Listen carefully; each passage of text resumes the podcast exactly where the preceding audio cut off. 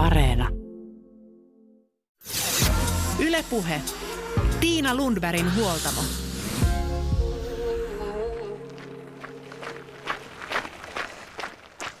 Nyt huoltamolla perataan hiukan tämän syksyn liikuntalääketieteen päivien satoa. Mä piipahdin näillä päivillä ja poimin haastatteluun muutamia aika mielenkiintoisia näkökulmia liikuntaan, terveyteen ja hyvinvointiin. Tässä kurkistuksessa ja koosteessa mukana on asiaa ja tutkimustietoa nivelrikosta. Kysymme myös, onko koulumenestyksellä ja liikkumisaktiivisuudella yhteyttä, mitä selkävaivoille voi tehdä ja lopuksi puhumme lasten tuki- ja liikunta eri vaivoista. Yle Puhe. Mulla itselläni todettiin polvilumpiossa nivelrikko vuosi sitten. Se ei ollut kovinkaan mukava diagnoosi, sillä jos ihminen pitää juoksemisesta, hyppimisestä, pomppimisesta, volttien tekemisestä ja niin edelleen, niin nivelrikko voi tuntua kaiken harrastamisen ja kaiken kivan loppumiselta. No, näin ei onneksi ole käynyt ja mä oon pystynyt jatkamaan kaikenlaista urheilua edelleen. Toki nämä polvet huomioon ottaen. Ja välillä leväten. Liikkumista ei todellakaan pidä jättää, vaikka niverikko rajoituksia voi tuodakin. Näin sanoo yliopistotutkija Juhani Multanen Jyväskylän yliopistosta. Nivelrikko on maailman yleisin nivelsairaus, jonka perimmäistä syytä ei vielä tiedetä. Nivelrikkoa esiintyy eniten polvissa, lonkissa, sorminivelissä ja selkänikamien välisissä nivelissä. Mitä muuta nivelrikosta tiedetään tänä päivänä? Millainen sairaus se on ja miten sitä kannattaa hoitaa ja miten se syntyy? Haastateltavana seuraavassa on yliopistotutkija Juhani Multanen Jyväskylän yliopistosta. Nivelrikko voi syntyä oikeastaan kahdella erilaisella tavalla. Toinen on sellainen, että puhutaan tämmöistä wear and tear, eli puhdas tämmöinen niin kuin käytöstä aiheutunut kulumasairaus. Mutta toinen tapa on sitten se, että henkilöllä voi olla heikkolaatusta rustoa.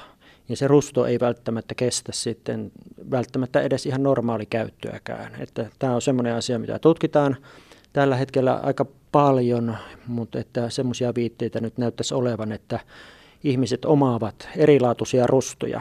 Ja ne, jotka omaavat sitten heikompilaatuista rustoa, niin he ovat suurimmassa riskissä saada sitten myös se niverikko suhteellisen pienenkin käytön seurauksena. Juani Multanen, selitä nyt vielä ihan tarkasti meille maalikoille, mitä se nivelrusto on? No nivelrusto on luun päällä oleva kiiltävä kerros. Silloin kun se on kunnossa, niin se on hyvin tämmöinen lasimainen tai oikeastaan posliinimainen kiiltävä kerros, joka muodostuu hyytelömäisestä aineesta.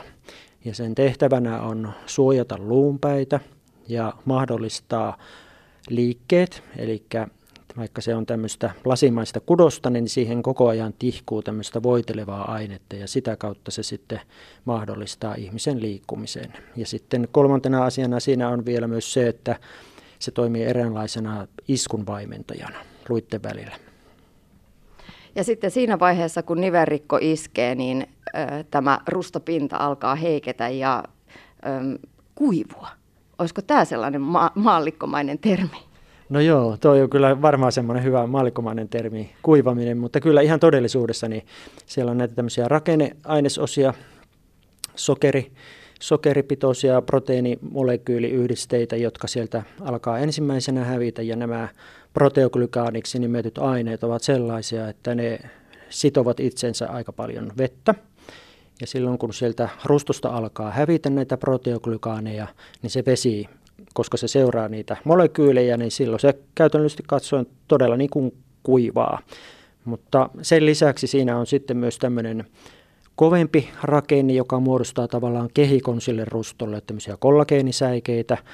Ja myöhemmässä vaiheessa myös ne kollageenisäikeet alkaa sieltä sitten hajoamaan sillä tavalla, että kun kollageenisäikeet hapsuuntuu ja hajoavat, niin se entisestään kiihdyttää tätä proteoglykadikatoa. Ja tämä on monesti tässä vaiheessa jo semmoinen point of no return, eli siinä vaiheessa sitä rustoa ei oikeastaan enää saa korjattua sitten entiselleen. No jos niverikko alkaa iskeä, niin voidaanko sille tehdä mitään siinä vaiheessa, kun ensimmäiset oireet ilmaantuu? No oireiden ilmaantumisen vaiheessa se tilanne on valitettavasti monesti edennyt jo aika pitkälle. Eli siellä on silloin se palautumaton piste ohitettu, Mutta toki näitä oireita voi helpottaa. Liikunta on sellainen, millä oireita pystytään helpottaa ja sitten on olemassa erilaisia itsehoitomenetelmiä ja fysioterapiamenetelmiä ja karkeasti ottaen voi sanoa sillä tavalla, että liike yksinkertaisuudessaan on semmoinen, mikä lievittää näitä oireita kaikista tehokkaimmin, että se on hivenen vielä epäselvää tutkijoillekin, että mikä siinä liikkeessä on sitten se itse mekanismi, joka aiheuttaa sen, että ne kivut lievittyvät. Mutta nämä kaikki tosiaan on oikeastaan enemmänkin niitä oireiden lievittämistä, että nivelrikko on etenevä prosessi ja kun se pääsee tietyn määrän niin kuin etenemään, niin, niin se yleensä niin kuin ajan saatossa tahtoo pahentua, että sitä ei varsinaisesti pystytä hoitamaan.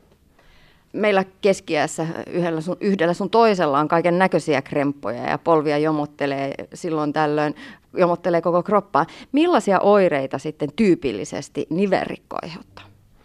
No varmaan ne tyypillisimmät oireet liittyvät niin kuin rasitukseen, että siihen niveleen tahtoo tulla kipua, varsinkin näissä kantavissa isoissa nivelissä, eli polvinivelessä ja lonkkanivelessä, niin rasituksen aikainen kipu on tyypillisin oire.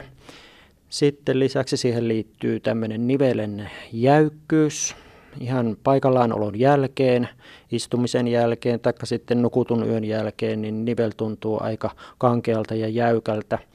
Ja sitten kun tauti pääsee etenee kovin pitkälle, niin sinne alkaa tulla rakenteellisia muutoksia tuonne niveleen ja sinne luustoon sillä tavalla, että esimerkiksi nivelen liikkuvuus häiriintyy ja polveen saattaa tai nivelen ympäristöön saattaa tulla turvotusta.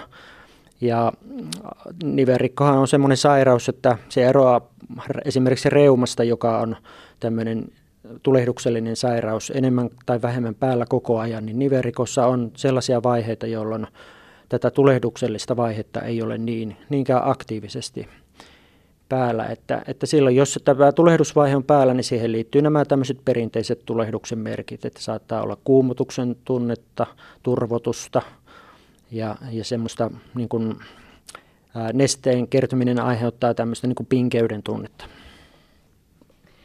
Onko sitten mitään tutkimuksessa havaittu tekijöitä, joilla voi ennaltaehkäistä nivelrikkoa? Joo, kyllä siinä on tiettyjä tekijöitä, eli näitä riskitekijöitä, joihin itse voidaan vaikuttaa, niin on kehon paino, lihavuus, ylipaino on sellainen asia, että se on suuri riskitekijä. Ja sitten miten käytät niveliä, eli työkuormitus, vapaa-ajan kuormitus, nämä on sellaisia tekijöitä. Jos ajatellaan vaikka jotakin työtä, niin sen työn ei välttämättä tarvitse olla fyysisesti kovinkaan kuormittavaa, mutta jos se toistuu pitkäaikaisesti, samankaltaisia työliikkeitä, niin silloin tämmöinen pienikin fyysinen kuormittaminen pitkään toistettuna niin on semmoinen tekijä, että toisaalta tämä on myös ammatinvalintakysymys jossain määrin. Ja sitten myös tämmöinen harrastusvalintakysymys, että, että tämmöiset joukkuelajit ja missä tulee kovia iskutuksia, vääntöjä, niin nämä on sellaisia, jotka aiheuttaa sitten sen niverikon riskin lisääntymistä, että myös niin kuin lajivalinnalla voidaan siihen vaikuttaa vanhemmilla on vastuuta, jos ajatellaan lapsia ihan, koska nämä on sellaisia asioita, että nuorempana saadut vammat kiinni, ne ei välttämättä tuossa nuoruudessa tai keski-iässä tule niin selkeästi esille, mutta sitten myöhemmässä iässä ne alkaa tavallaan niin kuin nousta uudestaan esille. No entäpä sitten, jos se niverikko löytyy jo sieltä polvesta, niin kuin itselläni esimerkiksi on, miten sitä kannattaa hoitaa? No hoidon peruskivenä on liikunta. Et siitä lähdetään yleensä liikkeelle, että jos menet vaikka lääkärin vastaanotolle tästä asiasta puhumaan, niin konservatiivinen hoito, eli ei-leikkauksellinen hoito on se, millä lähdetään liikkeelle. Liikunta, painonhallinta, ravitsemukselliset tekijät jossain määrin, niistä ei ole ihan niin vahvaa tutkimusnäyttöä saatu, mutta oikeastaan se liikunta ja painohallinta ja sitten tämmöinen itsehoito, ihan kylmä, keelit tai kylmäpakkaukset, lämpöpakkaukset yksilöllisesti, mitkä tuntuu mukavilta, niin niitä voi käyttää sekä sitten se tietoisuus, että miten voi sitä kuormitusta sinne niveliin vähentää, niin nämä on niin se lähtökohta, miten sitä lähdetään hoitamaan. Ja, ja tuota, sitten jos tämä tämmöinen konservatiivinen linja ei ala oikein puremaan, niin siinä vaiheessa monesti sitten henkilö, jos kärsii edelleen niistä nivelkivuista, niin hakeutuu sitten erikoislääkärin luokse ja se on taas sitten uusi tie, että siellä lähdetään mahdollisesti tutkimaan asiaa eteenpäin uusilla kuvantamismenetelmillä ja tutkimismenetelmillä ja tarkemmin selvittämään, mutta näin, näin se yleensä lähtee, että varsinkin tuolla kunnallisella puolella niin terveyskeskuksen lääkärin tai suora vastaanotto fysioterapeutin luokse ja siellä sitten mietitään yhdessä ne yhteiset hoitolinjat. Millainen liikunta sitten on hyvää liikuntaa nivelille? No perinteisesti on sanottu, että kaikki tämmöiset pehmeät lajit, jossa ei tule kovaa kuormitusta nivelille, jossa saadaan jaettua painoa esimerkiksi pyöräily, jossa paino tulee paljon siihen satulan päälle, tai sauvakävelyt on soveltuvia, koska niissä saadaan niin kuin neljälle eri raajalle sitä kuormitusta jaettua. Vesiharjoittelu, allasharjoittelu on sellainen, että veden noste avustaa siinä. Niin nämä on sellaisia hyviä, turvallisia, perinteisiä liikkeitä, millä voi lähteä liikkeelle. Että toki sitten jos on rakkaita omia harrastuksia, jotka on vähän kovempaakin liikuntaa, niin kyllä niitä voi kokeilla ja edelleen jatkaa, mutta siinä tietysti kannattaa seurata aina sitten, että tuleeko siinä suorituksen aikana miten kipuja, tai varsinkin sen suorituksen jälkeen, että jos sitten esimerkiksi vaikka lenkkeilyn jälkeen voisi olla vaikka polven niverikosta kyse, sitä polvea jomottelee ja monesti sanotaan nyrkkisääntönä, että jos se kipu jatkuu yli kaksi tuntia sen suorituksen jälkeen, niin silloin kannattaa mennä jatkotutkimuksiin, että siinä saattaa olla tätä tulehduksellista vaihetta tai jotakin sellaista, joka vaatii tarkempaa selvittämistä. Yliopistotutkija Juhani Multanen, olet itse tehnyt, itse tutkinut väitöskirjassasi hyppelyharjoittelun vaikutuksia nivelrikkoon. Saako nivelrikkoinen hyppiä? No Perinteisesti on ajateltu niin, että ei. Tämä on se lähtökohta. Esimerkiksi käypähoitosuosituksia, jos ajatellaan polvi- ja lonkan niverikon hoidossa, niin kyllä siellä suositellaan näitä pehmeämpiä lajeja, mutta meillä oli tässä lähtökohtana tässä tutkimuksessa se asia, että osa niverikkoa sairastavista henkilöistä sairastaa myös luun haurautta, osteoporoosia tai osteopeniaa, joka on siis esivaihe osteoporoosille. Ja tiedetään se, että henkilöt, joilla on haurastuneet luut, niin he voivat vahvistaa luustoaan tämmöisellä iskuttavalla kuormituksella, hyppelyharjoituksella esimerkiksi. Ja me haluttiin tässä tutkimuksessa katsoa sitten, ajatella nimenomaan tämmöistä rajattua kohderyhmää, jotka kärsivät sekä niverikosta että haurastuneista luustosta, että voidaanko heitä auttaa, heidän luustoa vahvistaa tällä hyppelyharjoittelulla. Ja todettiin se, että kyllä voidaan, että vuoden kestänyt tämmöinen progressiivisesti asteittain etenevä hyppelyharjoittelu oli sellainen, millä saatiin lisättyä näiden tutkittavien henkilöiden luustoa, mutta tämä tutkimustulos oikeastaan soveltuu vain tälle tämmöiselle rajatulle kohderyhmälle, että näitä perinteisiä liikuntasuosituksia, missä suositellaan näistä pehmeämmistä lajeista, niin niitä ei ole tarkoitus lähteä tässä mitenkään nyt niin kuin kerralla muuttamaan tai romuttamaan. Niin, perinteisesti vesijuoksua tarjotaan lääkkeeksi. Miten se vaikuttaa esimerkiksi nyt polvien rustoihin?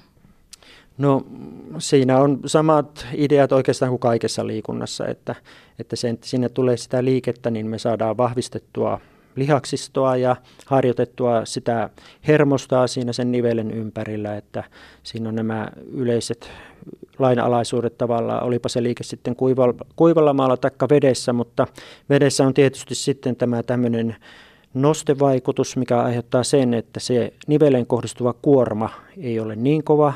Ja lisäksi vesi ilmaa tiheämpänä aiheuttaa sen, että se myös tukee näitä kaikkia niveliä niin, että se antaa ikään kuin tämmöisen ulkopuolisen kompression tai jos käytettäisiin jotakin tämmöistä vaikka polvitukia, niin vähän vastaavan tunteen, että siinä on muutama tämmöinen niin kuin lisää hyötyelementti tässä vesiharjoittelussa.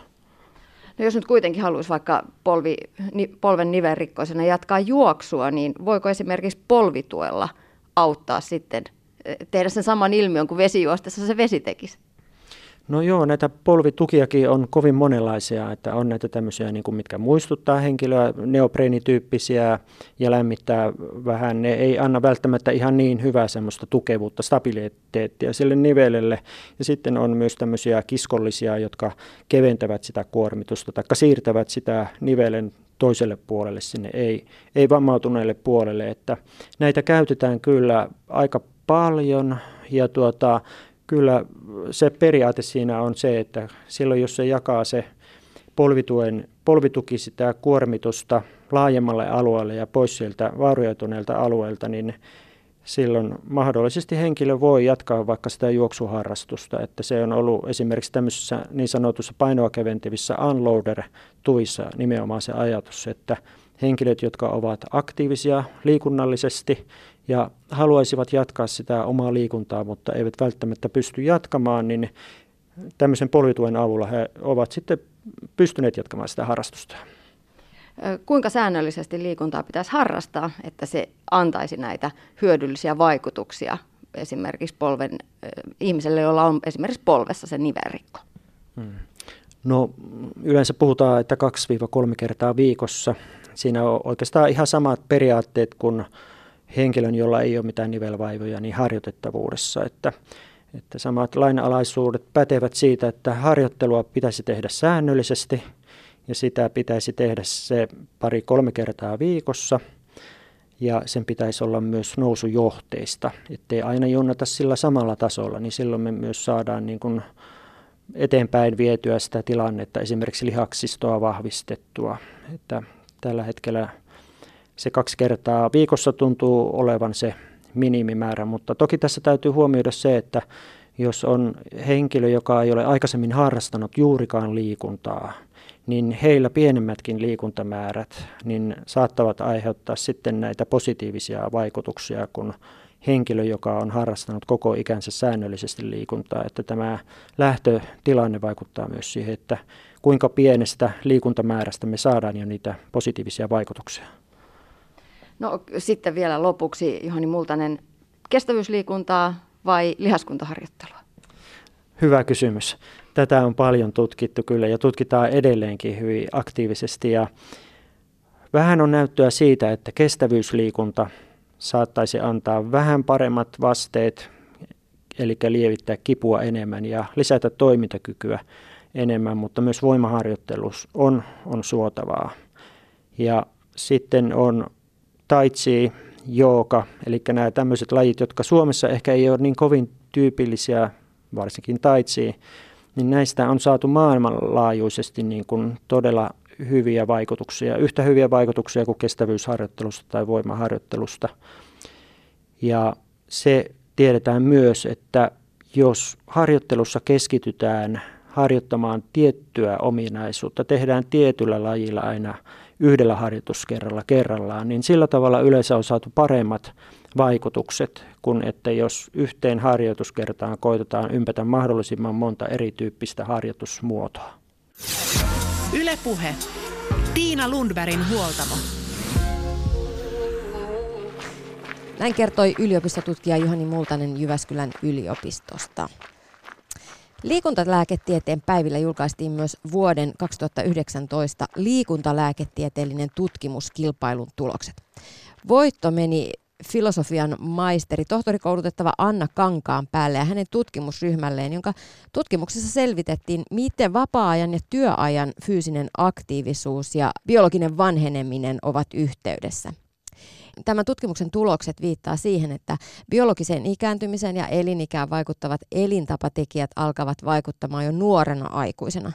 Tutkimus vahvistaa käsitystä siitä, että biologista ikääntymistä voidaan hidastaa vapaa-ajan liikunnalla. Sen sijaan työssä tapahtuva liikunta saattaa nopeuttaa biologista ikääntymistä.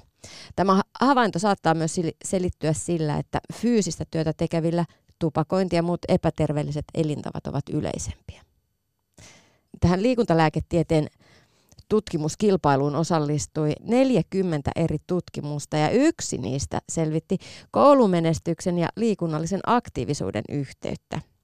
Nyt tavataan tämän tutkimuksen tekijä Sari Aaltonen ja kysytään, Onko se niin, että niin sanotusti älykkäät ihmiset liikkuvat, koska tietävät liikunnan merkityksestä, vai niin päin, että liikkuminen vaikuttaa ihmisen kognitiiviseen osaamiseen, eli liikunta tekee fiksuksi?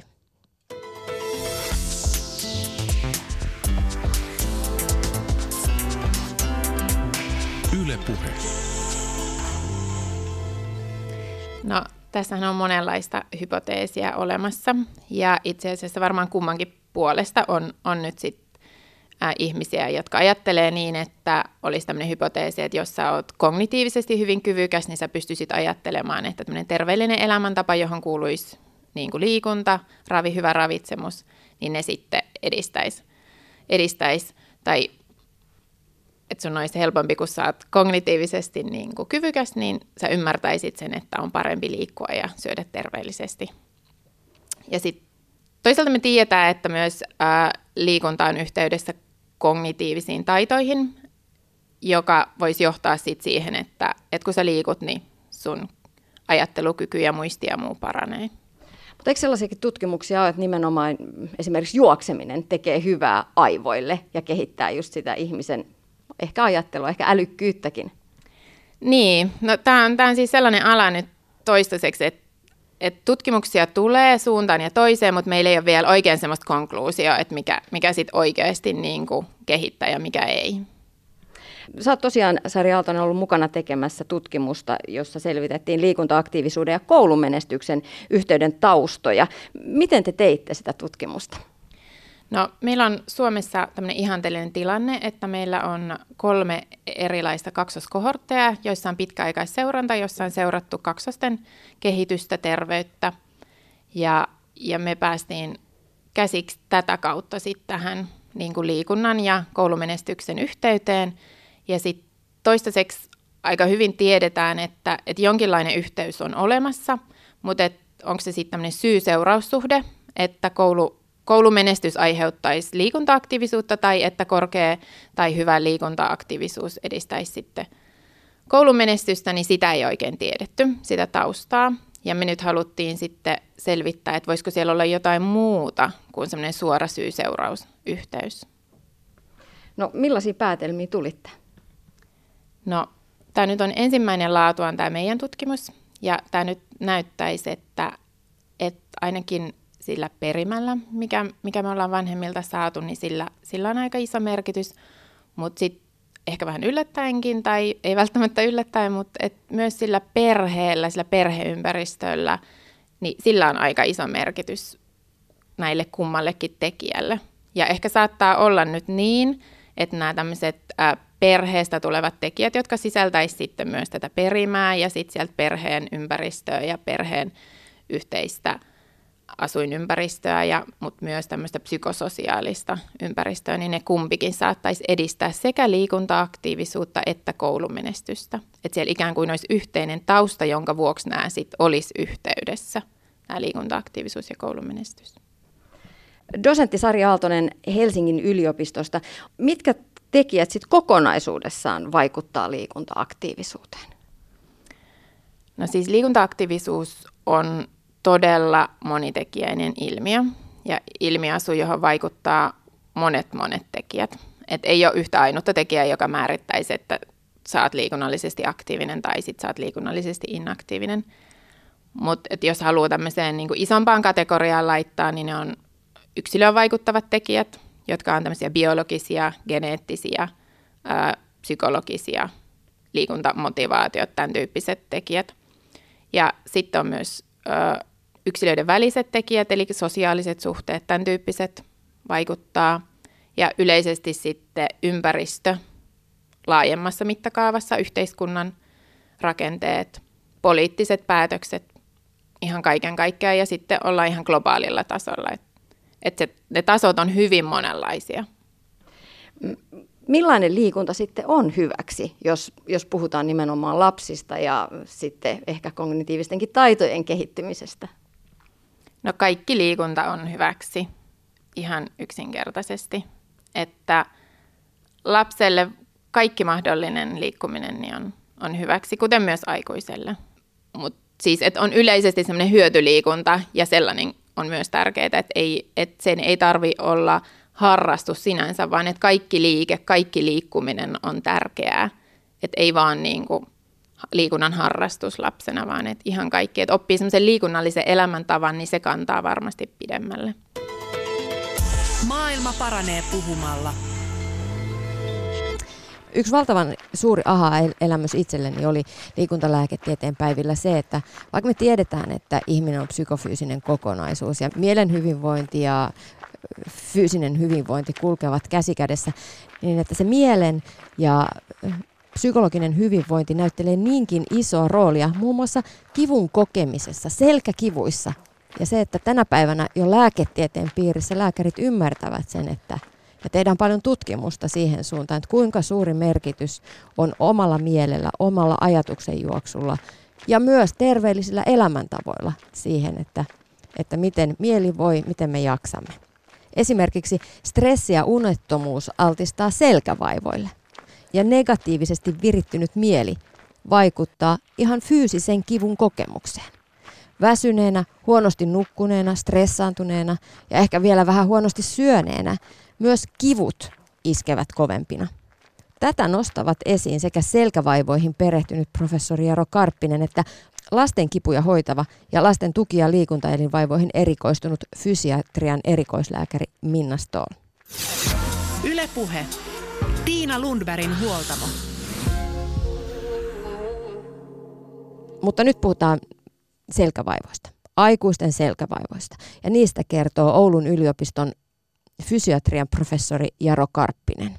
Mistä yleensä selkävaivat johtuvat? Yle puhe. Jos mä tietäisin tuon vastauksen, niin mä olisin varmaan Nobelin palkinnon saanut, saanut tota, mutta kun se on niin ju, juuri se ongelma, että tota, melkein joka ihminen kokee vähintään kerran elämässään tuota selkäkipua ja, ja, ja 90 me ei niin kuin löydä, tiedetä sitä yksittäistä syytä sille kipulle. Me tiedetään sellaisia tekijöitä, mitkä on yhteydessä siihen, tuota, niin kuin siihen selkäkivun ilmaantumiseen, mutta semmoista niin kuin yhtä yksittäistä niin kuin avainta, joka aukaisi siis kaikkien lukot, niin tuota, semmoista ei ole löytynyt vielä. Niin kuinka paljon kyse on perintötekijöistä tai sitten ympäristötekijöistä? Joo. No, perintötekijöillä on oma niin kuin, roolinsa, eli tota, niin kuin siellä on sanotaan nyt semmoinen joka viiennellä, joka neljännellä arvioilta voisi olla niin kuin perintötekijöillä niin kuin oma roolinsa siinä. Ja, tota, ja ne on tietenkin tämmöisiä niin kuin, tota, asioita, mitkä niin kuin on siellä taustalla, mutta tota, vielä tärkeämpi mä sanoisin, että nämä ympäristötekijät, ää, tota, liikkuminen, uni, tupakointi, ja sitten liikkumisen kanssa monesti niin kuin tavallaan kulkee käsi kädessä tuo ylipaino, lihavuus, ylipaino ja, tota, ja, ja sitten se, mikä niin kuin tavallaan on lohdullista, niin tota, kun ajatellaan niitä perintötekijöitä, niin, niin niiden perintötekijöiden tota, niin kuin, eli geenien ilmentymiseen vaikuttaa nämä ympäristötekijät. Eli omalla käyttäytymisellä pystyy muuttamaan niiden geenien, geenien luentaa positiiviseen suuntaan. Eli ei tarvitse, niin kuin, että vaikka isällä ja äidillä olisi ollut selkäkipeä, niin tuota, se ei tarvitse tarkoittaa, että sun selkäkipu on sellainen, johon ei pysty vaikuttamaan. Mutta mitä ihmettä, miten tupakointi tai uni vaikuttaa selkäkipuihin? Tupakoinnista me tarkkaa mekanismia ei tiedä, mutta tota, niin se voi olla verenkierron heikentyminen, se voi olla tämmöinen niin tavallaan liittyä tämmöisiin psykologisiin asioihin tavallaan, että se tupakka, tupakka ja on, tupakoijat on yleensä vähän erilaisia niin psyykkeeltään. Äh, se voi liittyä jotenkin niihin, tota, muutenkin niihin tupakan tota, toksiineihin, mutta me tiedetään, että se noin kolmanneksella lisää selkäkivun, kroonisen selkäkivun riskiä ja tuota, ennen kaikkea nuorilla, nuorilla, lapsilla ja nuorilla sen, niin se riskin suurenema on suurempi. Unihäiriöt on sitten sellainen asia, mitä niin joka, joku, jokainen kohtaa ainakin tilapäisesti elämässään. Niin se on niin tavallista, mutta tuota, niin tarkoitetaan, niin jos on niin yksi norjalainen iso tutkimus katsoo sillä että jos niin on tota, joskus äh, unihäiriöitä, se lisää selkäkivun riskiä ehkä noin kolmanneksella, mutta jos on usein aina unihäiriöitä, eli jatkuvasti, niin tota, se lisää sitä niin kuin kivun riskiä yli puolella. puolella. Ja tota, me, meillä on niin kuin näyttöä sitten tämmöisistä niin kuin terveillä ihmisillä tehdyistä, niin kuin terveillä nuorilla miehillä tehdyistä tutkimuksista, että kun heidät pannaan valvomaan, niin se lisää semmoista kivuliaisuutta, että hermot on sitten niin kuin enemmän pinnalla, noin niin kuin, äh, sanoakseni, niin tota, että se on yksi tärkeä tekijä. Ja yleensä selkäpo potilailla pitää pyrkiä tuota, katsomaan sitä, sitä että, tuota, että onko, onko arvioimaan, että onko siellä niin unihäiriöitä taustalla. Ja yksi ää, tuore tämmöinen katsaus osoitti, että tuota, selkäpotilailla, jos tehdään tämmöisiä niin unenlaatua parantavia interventioita, tämmöisiä hoitotoimenpiteitä, niin, niin sillä saadaan paranemaan näiden selkäpotilaiden unenlaatua, mutta myös niin kipuja vähenemään. Eli on tärkeä asia panostaa. Ja tämä liittyy varmaan keskushermoston tämmöisen tukisolukon, kliasolujen aktivaatioon, niiden semmoiseen niin lievastaisen tulehdukseen, niin ja tota, se niin herkistää hermoja. No entä sitten, miten näitä selkävaivoja voidaan ennaltaehkäistä? Terveillä elämäntavoillako? Mä sanoisin, että terveillä elämäntavoilla tota, niin pärjää pitkälle liikkumalla, syömisen kannaltakin ei kukaan, ei tarvitse niin kuin, tavallaan niin kuin, saa herkutella välillä, mutta tota, niin semmoinen, että saisi se painon pysymään stabiilina, olkoonkin vaikka tota, niin, niin, jonkin verran ylipainoa, ei se ole niin vaarallista sekään, mutta sillä että me niin kuin voidaan, jos me pystytään vaikuttamaan yhteenkin näistä niin kuin, tavallaan elämäntapatekijöistä, niin, niin tota, me pystytään välttämään sitä riskiä. Että vaikka paino pysyisi korkeana, mutta jos liikkuu, liikkuu, nukkuu paremmin, niin se riski heti niin kuin vähenee. Et, tota, niin kuin, ja ne pitää olla ne asiat sitten tota, niin kuin tavallaan elämäntavossakin tota, liikkumisessa semmoisia, mistä niin kuin kukin tykkää. Et, tota, et, ei, ei, joka ihmistä voi panna soutamaan, eikä joka ihmistä juoksemaan maratonia. Se pitää olla semmoinen niin kuin mieluisa se liikkuminen, liikkumisen muoto. Ja, ja pitää ajatella sillä että omaa jaksamista ja terveyttä. Ja, ja tuosta niin tupakoinnista vielä siellä, että me katsottiin nuorten aineistossa, niin tota, äidin raskauden aikainen tupakointi lisäsi 16-vuotiailla sitä niin kuin, tota, kipujen todennäköisyyttä huomattavasti. Eli, eli jo jos se niin kuin tavallaan varhaisvaiheessa niin kuin tämmöiset niin kuin elämäntapatekijät, siellä jo odotusaikana saattaa vähän vaikuttaa siihen jälkiläisen tulevaisuuteen. Niin, eli selkäkivulla on tekemistä muidenkin kuin jumissa olevien Kyllä. selkälihasten kanssa. Juuri, juuri näin, juuri näin. Et, tota, et, tota, niin kuin, se, se voi olla niin kuin, tavallaan, että se selkäkipu tulee sitten, niin voi olla sillä että on vähän ollut stressiä töissä tai kotona. Saattaa olla sitten joku tämmöinen niin raskaampi tämmöinen, niin kuin, tai tämmöinen niin tavallaan pitkäkestoisempi työsuoritus, tai, tai tota, eikä se tarvitse olla mitään fyysistä hommaa, se voi olla jotakin istumiseen liittyvää, jotakin, niin kuin, jotakin ää, jonkun asian tuottamista, ja, ja tota, sitten kun sit on, on nukkunut vaikka niin kuin huonommin parina yönä, niin se yksistään saa ri, tota, niin kuin aikaan. Mulla itsellä, niin kuin mä olin nyt tuossa tota, matkoilla ja istuin vähän enemmän, tota, ja on vähän stressaantunut, niin sai aikaan semmoisen niin tilapäisen parin päivän kipeytymisen, mutta se on nyt mennyt pois jo. Ja sinänsä istuminen, vaikka niin kuin, se on niin kuin pitkäaikainen tavoite, istuminen sillä on tosiaan, tota, että ei pidä taukoja, niin se niin kuin tiedetään, että se niin kuin lisää kuolleisuutta, mutta yksinään se ei ole mikään selkäkivun itsenäinen riskitekijä. Mutta tota, sitten kun sillä paljon eri tekijöitä kasautuu, niin todennäköisesti sillä on, sillä on niin kuin tavallaan suurempi merkitys siinä. No mutta jos puhutaan liikunnasta selkäkipujen ennaltaehkäisyssä, niin millainen liikunta on hyvää selkäliikuntaa? Oikeastaan kaikki, mikä niin tuntuu hyvältä, hyvältä tota, niin, niin, ää, hyötyliikunta, puutarhassa metsässä kävely, Joskus tehtiin nuori, nuorilla tutkimusta ja katsottiin niin tuossa niin Pohjois-Suomen nuoremmassa syntymäkohortissa, niin, niin, niin mikä oli tuki- ja liikuntaelimistöä ajatellen niin hyvä ää, näistä tämmöistä niin lajimuodoista. Ja tota, hiihto, tämmöinen klassinen hiihto tota, nousi silloin, että tota, ajatellen niin niskaa, olkapäät ja selkää ajatellen niin sieltä parhaaksi, mutta, tota, mutta esimerkiksi nyt täällä, kun mä katselen Helsingissä, niin täällä ei ole paljon luonta, että se on vähän vaikeampi harrastaa. Mutta mikä tahansa, sauvakävely, ää, ää, tota, mistä tykkää? No, jos on kipua, niin auttaako silloin liike vai pitäisikö silloin levätä? Se pitäisi aina sen tilanteen mukaan mennä. Semmoinen, niin että, että rupeaa niin kuin vaan äh, lepäämään ja varomaan sitä selkäänsä, yleensä johtaa vaan sen tilanteen pitkittymiseen. Että kyllä se liike on sitten, ja tuota, koittaa löytää semmoisia, semmoisia niin asentoja, missä se helpottaa. Yleensä ne menee ohi kuitenkin nopeasti. Jos semmoiset ihmiset, joilla niin se kipu on toistuvaa, jatkuvaa, niin tuota, se on niin kuin asia erikseen. Ja silloin pitää niin kuin, äh, mennä äh, ammattilaisen, terveydenhuollon ammattilaisen, äh, fysioterapeutin tai lääkärin, lääkärin puheelle ja miettiä tavallaan niitä, että mitä siinä niin on, on sitten sellaista asiaa, mitä pitäisi korjata siinä omassa liikkumisessa ja omassa niin kuin tava, tavassa toimia, käyttää kehoa. No aika usein meille tulee mieleen siinä vaiheessa, jos selkää tai hartioita vähän jomottaa, että lähdetäänpä hakemaan jonkinnäköistä hoitoa. Mennään hierontaan tai osteopaatille tai akupunktioon. No. Onko tämän tyyppisistä hoidoista hyötyä selän hyvinvoinnille? Tota, me tiedetään, että näistä manuaalisista hoidostakin on lyhytaikainen hyöty, ja jos se tuntuu, että se on niin se juttu, juttu niin, tota, niin, niin siitä vaan, vaan tota, sitten on sellaisia potilaita, jotka niin käy jatkuvasti tota, erilaisissa niksautuksissa ja tota, manuaalisissa käsittelyissä, niin tota, silloin pitää miettiä, että olisiko siinä jotakin muutakin sitten, tota, pitäisikö sitä hoitolinjaa muuttaa, muuttaa tota, että saataisiin niin paremmiksi hieronta. Ää, tiedetään, että siitäkin on lyhytaikaista hyötyä ja hieronta on ihan kivan tuntusta. Sekin on niin kuin hyvä silloin niin kuin osana, mutta tota, ei poista sitten tavallaan sitä, että niin kuin kaikista tärkeintä on varmaan se, että et, tota, niin pystyisi omaa toimisesti, itsenäisesti, itse vaikuttamaan siihen, tota, niin kuin siihen omaan selkävaivaansa. Ei silloin tosiaan, että sä menet jollekin hierojalle tai osteopaatille tai naprapaatille tai kiropraktikoille, joka niin kuin, tavallaan, että sä niin kuin jatkuvasti joudut käymään jonkun toisen ä, tilapäisesti ihan ok, mutta sitten tota, niin kuin sulla pitäisi löytää niin semmoisia keinoja, joilla sä pystyt itse hallitsemaan sitä kipua, löytämään semmoisia, mikä helpottaa sitä kipua. Eli se on niin kuin kaikista tärkeä asia, kun on katsottu selkäpotilaita, että tota, ketkä niin kuin, tavallaan ä, paremmin selviää, että ne on ne, jotka, niin kuin, jotka on omatoimisia ja tota, niin kuin pystyy itse joillakin pienillä tempuilla, tempuilla no, niin kuin tavallaan sitä niin kuin, äh, kipua tota, niin kuin, äh, ja, tota, rauhoittamaan ja toimintakykyä parantamaan. Ne, ne pärjää parhaiten siinä. Ja nykyisin mä sanoisin, että tota, äh, kaikki manipulatiivisia hoitoja antavatkin pyrkiä niitä semmoisia niin itsehoito-ohjeita antamaan, jotka, niin kuin, et, et, se on mun mielestä oikea linja. Professori Jaro Karppinen, jos katsotaan vähän laajemmin, niin mitä hyötyä kaikkineen liikunnasta on selälle? Mä en, mä niin liikunta tavallaan, niin mä en koskaan sitä ajattele pelkästään selän kannalta. Selkä, selkä kyllä kaipaa sitä ja selkä kaipaa selän käyttöä.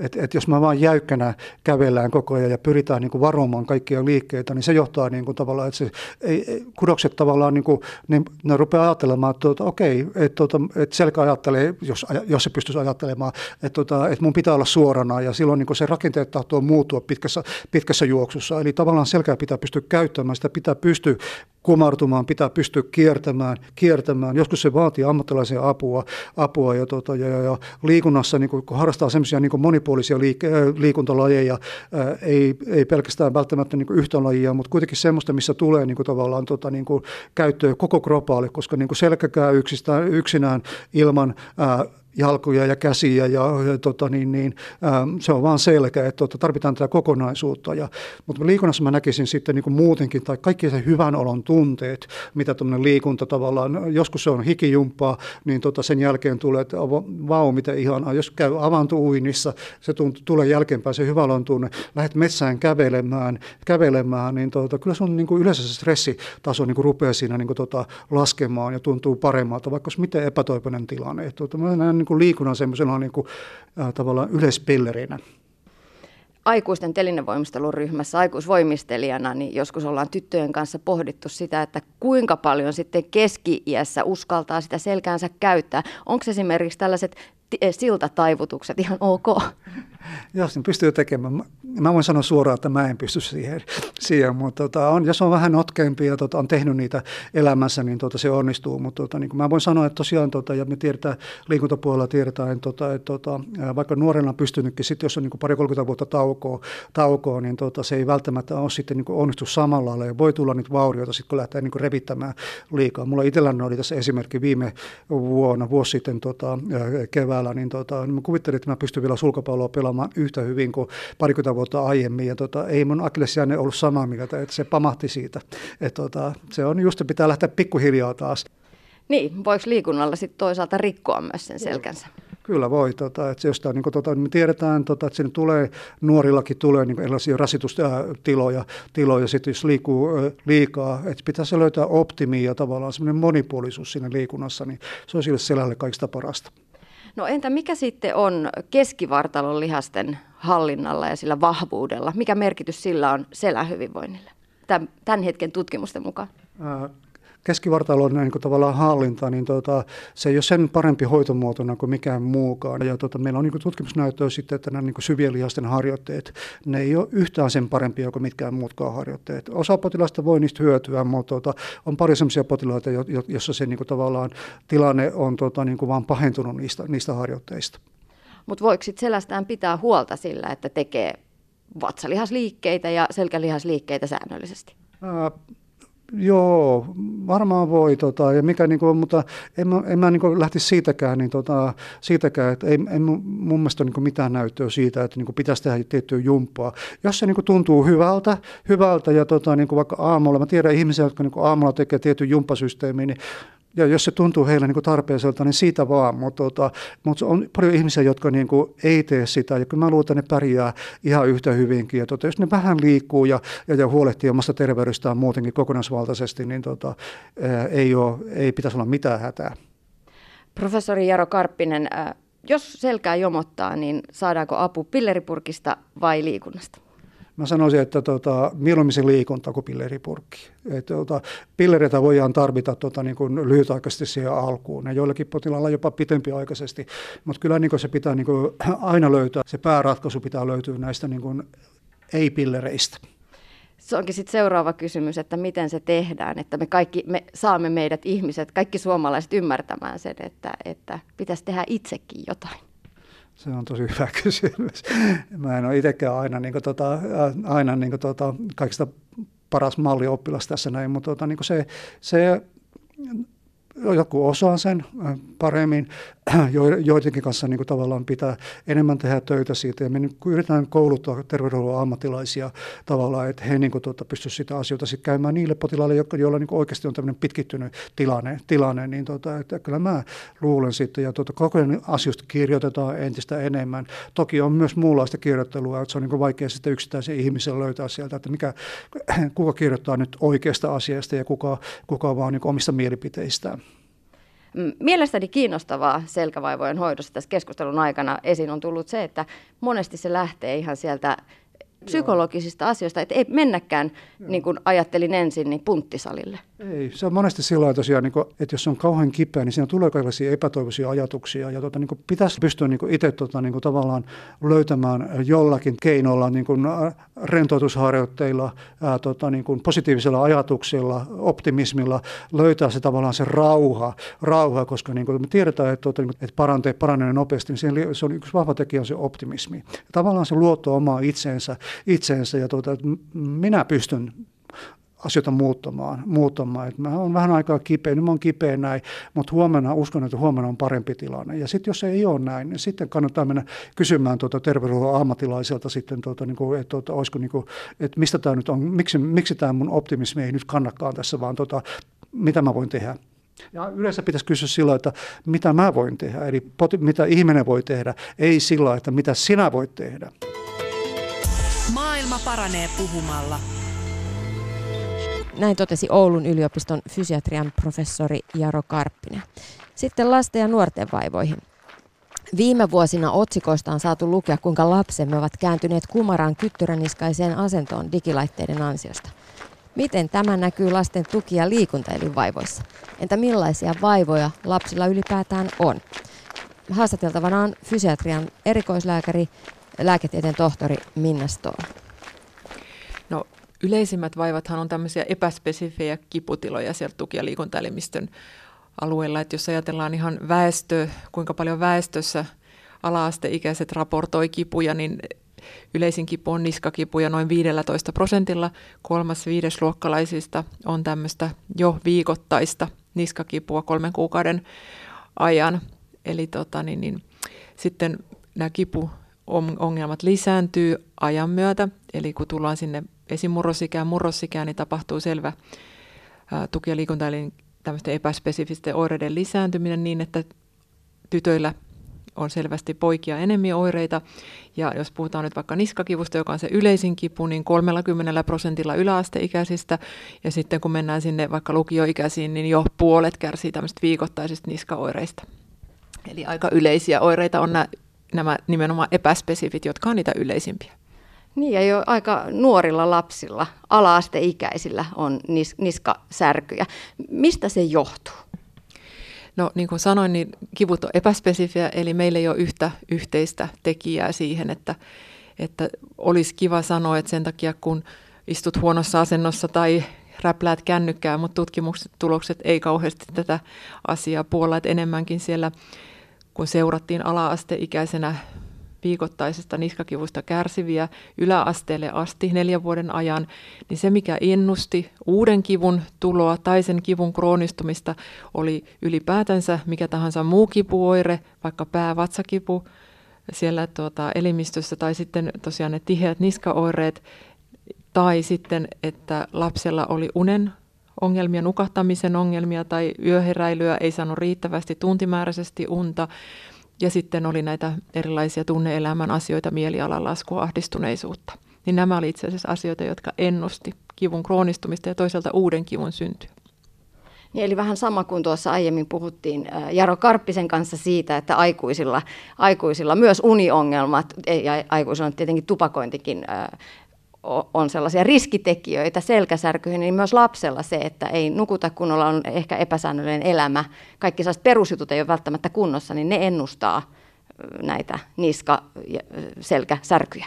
Kyllä, ja esimerkiksi liikuntaaktiivisuudella ei ole todettu mitään yhteyttä siihen, että, että tuleeko sille ihmiselle niska, tai lapselle niskakipua tai kroonistuuko se, tai että onko esimerkiksi yliliikkuva nivelistö että tämmöisillä fyysisillä asioilla ei niinkään, vaan ne on enemmän siellä aivoissa ja, ja, ja tunneelämän asioissa tapahtuvat seikat, jotka ruokkii sitten tätä kivun säätelyjärjestelmän häiriötä ja yliaktiviteettia ja sitä kautta sitten tämmöistä pitkittynyttä kipua.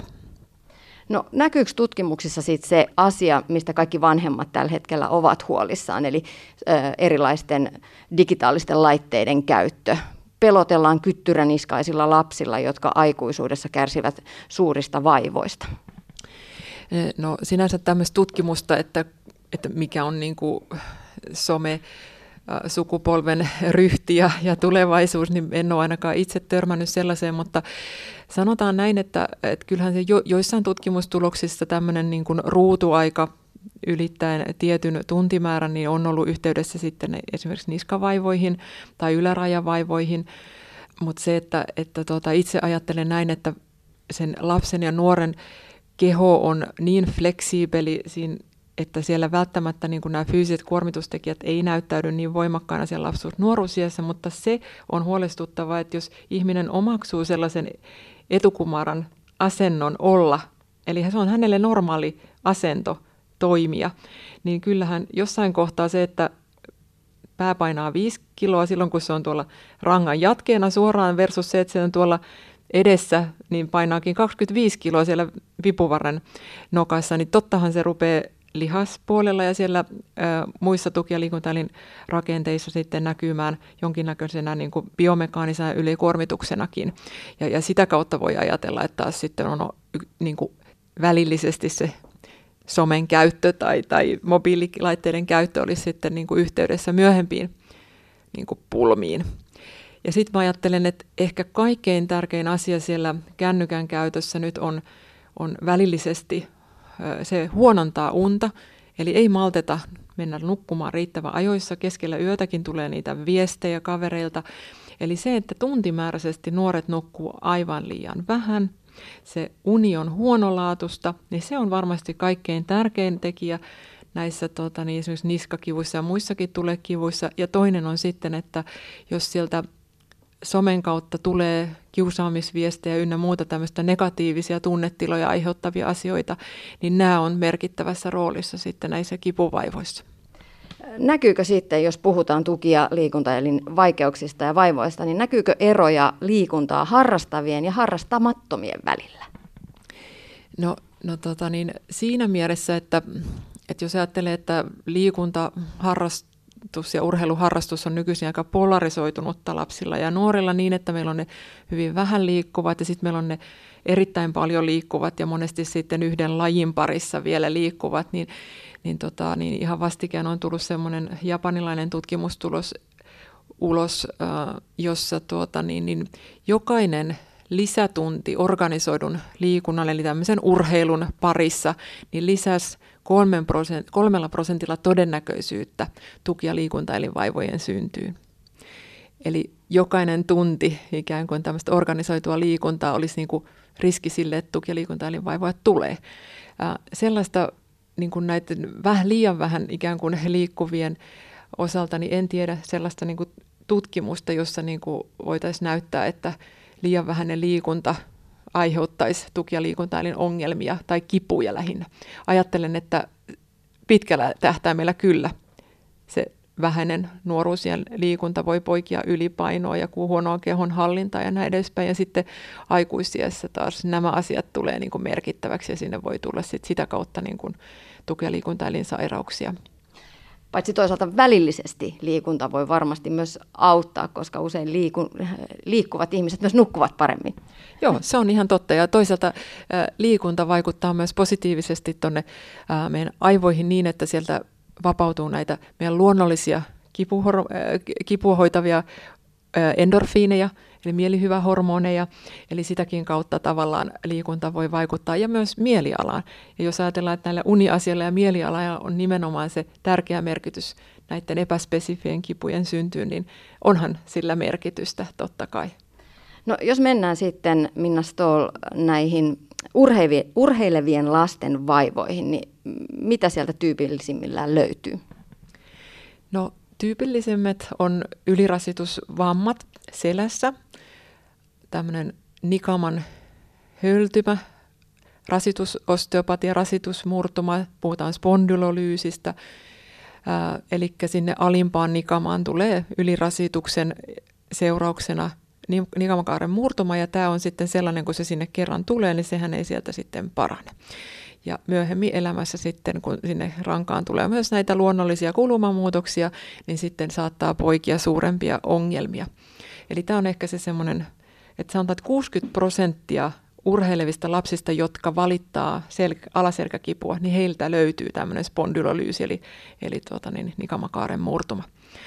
Ja sitten tässä kasvuiässä toinen tyypillinen äh, tota, rasitus peräinen ongelma on äh, nämä niin sanotut apofysiitit, eli kun lihas kiinnittyy jänteen avulta, avulla luuhun, niin tähän kiinnityskohtaan, siinä on myös tämmöinen kasvutumake, niin siihen tulee tämmöinen ylivenytys, yliärsytys, äh, kiputila, johtuen, tai ajatellaan, että se johtuu siitä, että luut kasvaa siinä kasvuvaiheessa nopeammin kuin sitten tämä lihasjänneyksikkö, sinne tulee ylimääräistä vetoa näille jänteille ja, ja lihaksi, lihaksille siihen luutumistumakkeeseen ja se ärtyy. Ja, ja tyypillisiä tämmöisiä tauteja olisi Severin tauti kantapäässä ja oskuslattorin tauti polvessa, polvilumpiojänteen kiinnityskohdassa tuossa sääriluun yläpuolella. Ne on ne kaikkein tavallisimmat. Ja aika tuttuja termejä varmaankin monelle perheelle, jossa lapset urheilevat. Miten näitä voidaan ennaltaehkäistä? Sanotaan näin, että, että siihen niin kuin vaikuttaa niin monet tekijät, että ihan yksilölliset rakenteelliset seikatkin vaikuttaa siihen, että kuinka eri asi, niin kuin kehon osat kuormittuvat. Toiset on nivelistöltään taipuisampia kuin toiset jo luontaisesti. No sitten on tietenkin se laji, että jos ajattelee selkärangan kuormitusta ja sitä nikamakaaren murtumaa, niin siellä on nämä lajit, joissa tulee niitä voimakkaita taakse taivutuksia toistuvia, esimerkiksi poimistelulajit, eh, taitoluistelu, paini, tai sitten toispuolisesti kuormittavia lajeja, esimerkiksi jalkapallo, jääkiekko, salibändi, niin nämä on niin kuin riskissä saada tämmöisiä selän ongelmia helpommin kuin muut. No sitten nämä jänne lihasliitoksen, jos ajatellaan oskuslatterin tauti, joka on siellä polvessa, niin kaikki lait, joissa on tämmöisiä voimakkaita ponnistuksia, hyppyjä, spurtteja, niin ne kuormittaa sitten tota reisilihasta ja, ja aiheuttaa tavallaan sitä jänne, jän, jänteen välitykselle ää, voi, voimakasta vetoa sinne luutumistumakkeeseen. Ää, samoin sitten tota, Severin taudissa niin esimerkiksi jalkapallo on sellainen, että jalkapalloilijoilla näkyy paljon tätä Severin tautia, että siinä tulee sitten taas pohjelihaksen kuormitusta. Niin, Minna tässä kun kuunteli vastausta, niin, niin tuli mieleen se, että jos on oikein monipuolisesti liikuntaa harrastava lapsi, niin hän voi hyvällä, hyvällä tuurilla saada kaikki.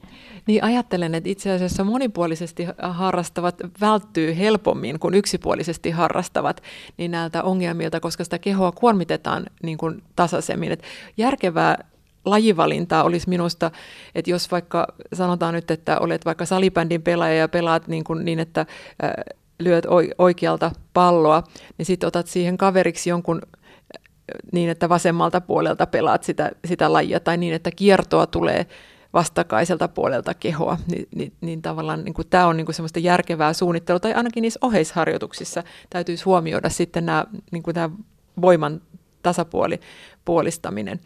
Et enemmän ajattelen, että ne ovat riskissä näissä, jotka harjoittelevat hyvin yksipuolisesti ja näitä tiettyjä lajeja. Ja jos ei siellä sitä kehon huoltoa ja, ja tota, oheisharjoittelua, sitä kehon tasapainot, lihastasapainosta huolehdita, niin ne, ne urheilijat on niin kuin siellä riskissä. Mutta haluan sanoa tähän, että siellä on myös ihan yksilöllisiä tekijöitä, että siellä voi olla rangassa tai alarajoissa tämmöisiä liikehäiriöitä, toimintahäiriöitä, jotka sitten kuormittavat myös sitä tuki- ja liikuntaelimistöä, ei pelkästään se laji, vaan, vaan se kokonaiskartoitus ja sitten esimerkiksi nämä alustat, missä treenataan ja sitten vaikka ponnistustekniikka, kaikki vaikuttaa, mutta se vaatii aikamoista asiantuntemusta ja tiimityötä, että tämmöisiin asioihin pystyttäisiin perehtymään ja suojelemaan lapsia näiltä ongelmilta fysiatrian erikoislääkäri Minna Stoll, kuinka huolissasi sitten olet tällaisesta yksipuolisesta harjoittelusta ja yhä varhaisemmasta erikoistumisesta yhteen lajiin? Sitähän on suomalaisessa nuoriso- ja lapsiurheilussa nähtävissä aika vahvasti. No tavallaan eh, urheilussa on niin paljon hyviä asioita, että en mä niin kauhean huolissaankaan halua olla, mutta tota, niin sanotaan, että osassa, osassa isoja, varsinkin isoja urheiluseuroja on niin panostettu tähän tähän asiaan, että siellä tehdään varhaisia kartotuksia, kehon kartotuksia ja, ja yksilöllisiä harjoitusohjelmia, mutta, mutta se on kuitenkin harvassa.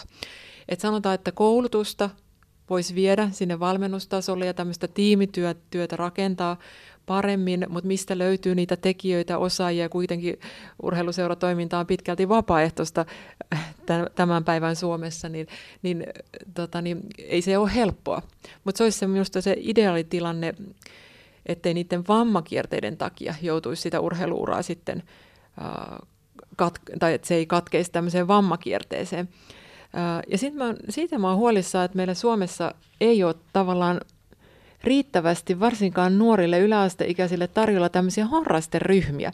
Että lapsille niitä tuntuu olevan, että on hienoa, että lapsi pystyy harrastamaan vaikka kolme neljää liikuntalajia samanaikaisesti. Että mun nuoruudessa siellä 80-luvulla, niin mulla oli seitsemän eri harrastusta ja se oli mahdollista, kun vanhemmat tota, niin kuljetti. Ei, ei muuten kyllä. Mutta siis silloin ymmärrettiin, että tämä toinen laji tukee toista ja kolmatta ja näin edespäin. Ei kukaan pulissu, että jos ei ollut sitten jossain treenissä, mutta nykyisin aika raaka peli, että tuntuu, että, että tuota, niin, niin, jos et käy niin ja niin monta kertaa harjoituksissa, tämä on tavoitteellista urheilua, niin bye bye. Mm. Et, sitten niille, jotka ei haluaisi niin tavoitteellisesti sitä lajia harjoitella, niin, niin pitäisi olla enemmän tarjota tämmöisiä harrastetason ryhmiä, missä se liikunnan riemu ja ilo ja se kuitenkin ne positiiviset vaikutukset olisi siellä saatavilla.